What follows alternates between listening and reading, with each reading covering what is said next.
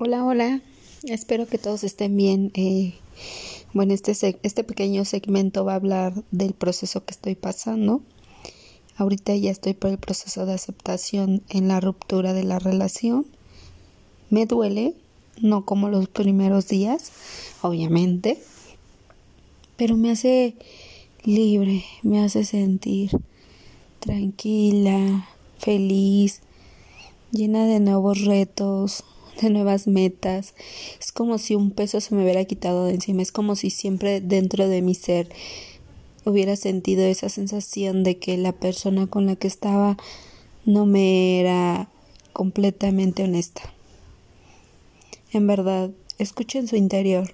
Su interior siempre les va a decir algo, algo y siempre si quieren vivir en paz, feliz, afronten cualquier cosa, cualquier miedo.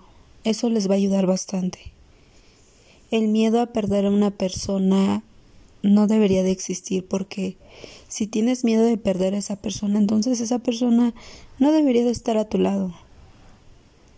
Esa persona tendría que sumar a tu vida, no restarte, no darte preocupaciones, no darte incertidumbre. Más bien esa persona tendría que sumarte para hacerte mejor persona, para tener metas personales, para crecer juntos. Me ha costado, me ha costado tratar de, de superar esto. Han pasado tres semanas. Sí, sí me ha dolido. Eh, estoy en un proceso lento, pero creo que la aceptación de la ruptura me está ayudando. Me está ayudando a liberar todo lo que tenía, toda la tristeza, toda la incertidumbre, todo. Ahora lo único que le deseo a, la persona del otro lado es que realmente busque. Es difícil cuando es difícil romper una relación cuando hay hijos de por medio. No estoy diciendo que son ataduras, ¿por qué no? Estoy tratando de separar lo que es mi vida personal con mi vida de mamá, que es algo muy difícil. Tenemos que entender como mamás, como papás, que los niños no, no tendrían que estar pasando por esto, ¿no? Que sí, sí nos duele ver a la otra persona, sí nos duele cómo terminamos, pero al fin de cuentas, ¿qué es lo que queremos?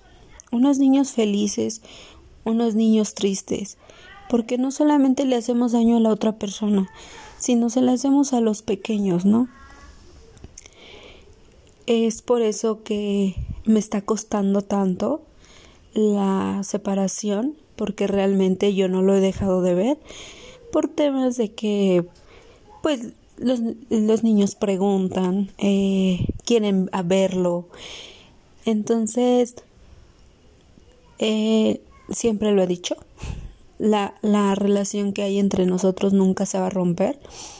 No le voy a quitar sus responsabilidades y me voy a sumar yo responsabilidades. Eso también hay que dejarlo muy en claro cuando tú rompes con una persona, no, no le tienes que quitar las responsabilidades para que las asumas totalmente tú. Tanto sea como hombre o como sea como mujer, porque también hay casos en que los hombres se quedan a los niños. No. Más bien es buscar un equilibrio. Si tú no puedes sola llevar este proceso o solo este proceso en el cual tienes que convivir con la persona anterior, con la persona que fue parte de tu vida, te recomendaría que buscaras un especialista. Yo no te digo regresa con él, porque no. Eh, simplemente te digo que hay que tratar de separar nuestras cosas, ¿no?